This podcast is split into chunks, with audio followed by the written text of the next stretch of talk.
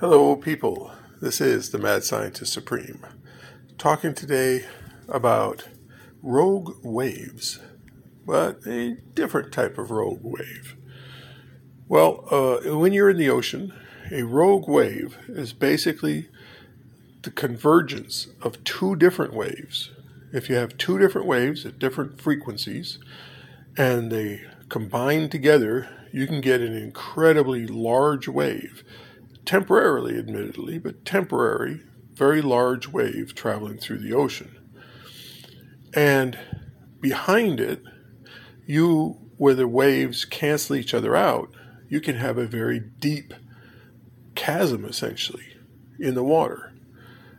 Well, I was reading recently about matter moving through space if you have matter moving at a high rate of speed through space, an explanation for its gain of mass, gain of um, uh, momentum, its resistance to increasing of speed is like it's moving through a medium and gathering uh, essentially together. Like if you have a ship going through the water, it creates a bow wave in front of it that resists the movement of that ship. Well, if you are changing um, the mass of the universe by moving masses around, you're creating gravity waves. Well, if you can move multiple masses where those waves interact and form those great crests and troughs of gravity? Well, where there's a crest, you're essentially slowing things down. You're creating a, a point of supergravity.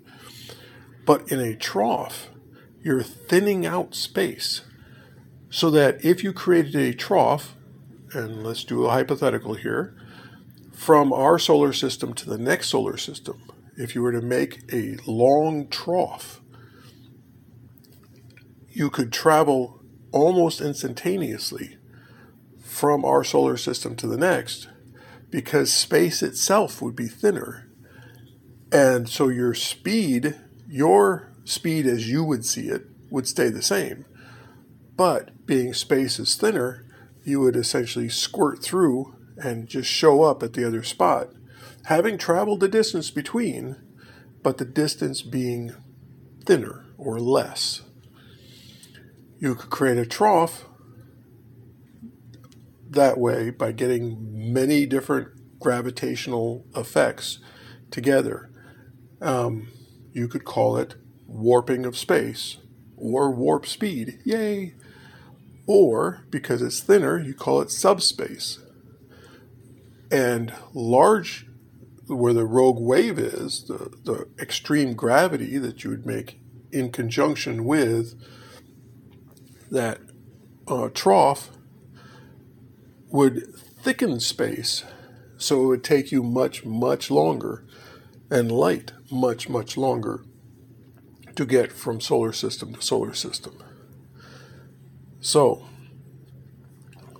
if we can get together and do the experiments to move objects, move masses and I think it would take masses to do it.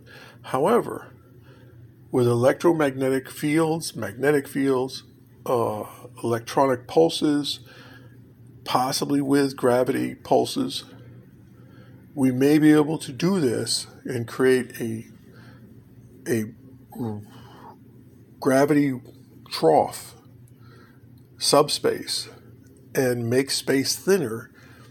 And if we can do that on Earth, and show that it can be done, then we can start doing more and more experiments to get better and better at creating these troughs and waves so that we can then explore the universe.